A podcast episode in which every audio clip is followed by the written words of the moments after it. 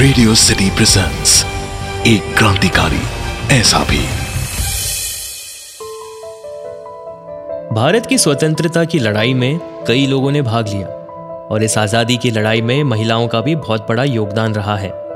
रानी Lakshmibai, Savitribai Phule, Sarojini Naidu, Annie Besant और कई ऐसे बहुत से क्रांतिकारियों के नाम इतिहास में दर्ज है।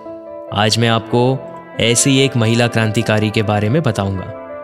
रेडियो सिटी पर आप सुन रहे हो मुझे यानी हमराज बौराई को, शो पर जिसका नाम है एक क्रांतिकारी ऐसा भी।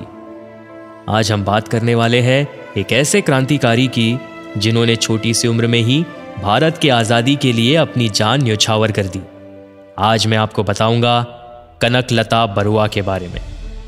कनक लता बरुआ को आसाम की यंगेस्ट फ्रीडम फाइटर के तौर पर याद किया जाता है। इन्हें बीर बाला भी कहा जाता है। अफसोस ये है कि बहुत ही कम लोगों को इनके बलिदान के बारे में जानकारी है। कनकलता का जन्म 22 दिसंबर 1924 को बरंगाबरी गाँव Gohpur sub division Sonitpur district में हुआ था।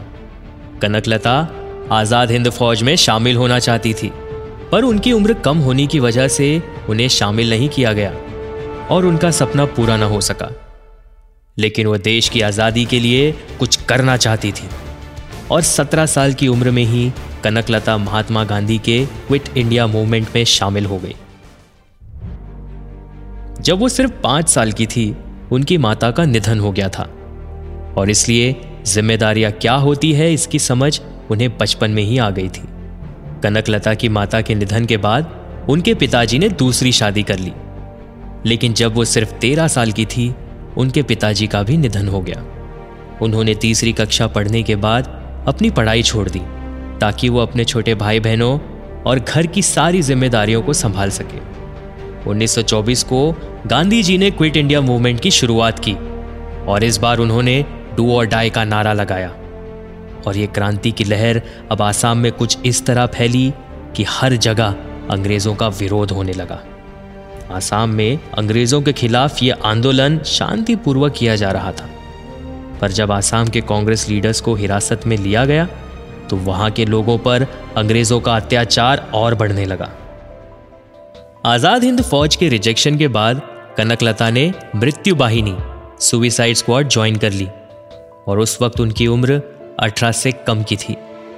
देश के प्रति कुछ करने की उत्साह की वजह से ही उन्हें शामिल किया गया था। उन्हें मृत्यु बाहिनी विमेन कैडेर का लीडर बनाया गया था। कुशल कुंवर जो कि एक प्रसिद्ध क्रांतिकारी थे, उनके शहीद होने के बाद गोहपुर अनडिवाइडेड दरंग डिस्ट्रिक्ट के क्रांतिकारी शिविर ने यह निर्णय लिया कि वो लोग 20 सितंबर 1942 को ज्योति प्रसाद अग्रवाल के नेतृत्व में वहाँ लोकल पुलिस स्टेशन में राष्ट्रीय ध्वज फहराएँगे। वहीं दूसरी तरफ़, वहाँ के ऑफिसर इंचार्ज रेवती महान सोम को इसकी पूरी जानकारी थी और वो क्रांतिकारियों के खिलाफ लड़ने के लिए पूरी तरह से तैयार थे। कनकलता अपने हाथों में राष्ट्रीय ध्वज लिए मृत्यु वाहिनी के मेंबर्स के साथ प्रोसेशन को लीड कर रही थी। उन लोगों को पुलिस द्वारा वार्निंग दी गई कि अगर वहाँ से आगे बढ़े तो अंजाम बहुत बुरा होगा। और जब वहाँ के ऑफिसर्स ने कनकलता को धमकाते हुए कहा, उस पर गोली चलाई जाएगी तो कनकलता ने उनसे कहा कि तुम अपनी ड्यूटी करो, मैं अपनी ड्यूटी करूँगी। चेतावनी की परवाह न करते हुए यह आंदोलन जब आगे बढ़ने लगा तो पुलिस ने उन पर फायरिंग शुरू कर दी। लीडर होने के तौर पर कनकलता ने अपने हाथ में राष्ट्रीय ध्वज ले रखा था और उन पर गोली चलाई गई। पर गोली लगने के बावजूद उन्होंने झंडे को थामे रखा और नीचे गिरने नहीं दिया। उसी वक्त मुकुंदा ककोटी ग्रुप की एक और मेंबर ने उस झंडे को उठाया और आगे बढ़ने लगी। और जैसे ही वो आगे बढ़ी उन्हें भी अंग्रेज़ों ने गोली चलाकर मार गिराया। लेकिन कनकलता और मुकुंदा का बलिदान जाया नहीं गया। तिरंगे को आखिरकार उस पुलिस स्टेशन में फहराया गया और इससे स्वतंत्रता के आंदोलन में और जान आ गई।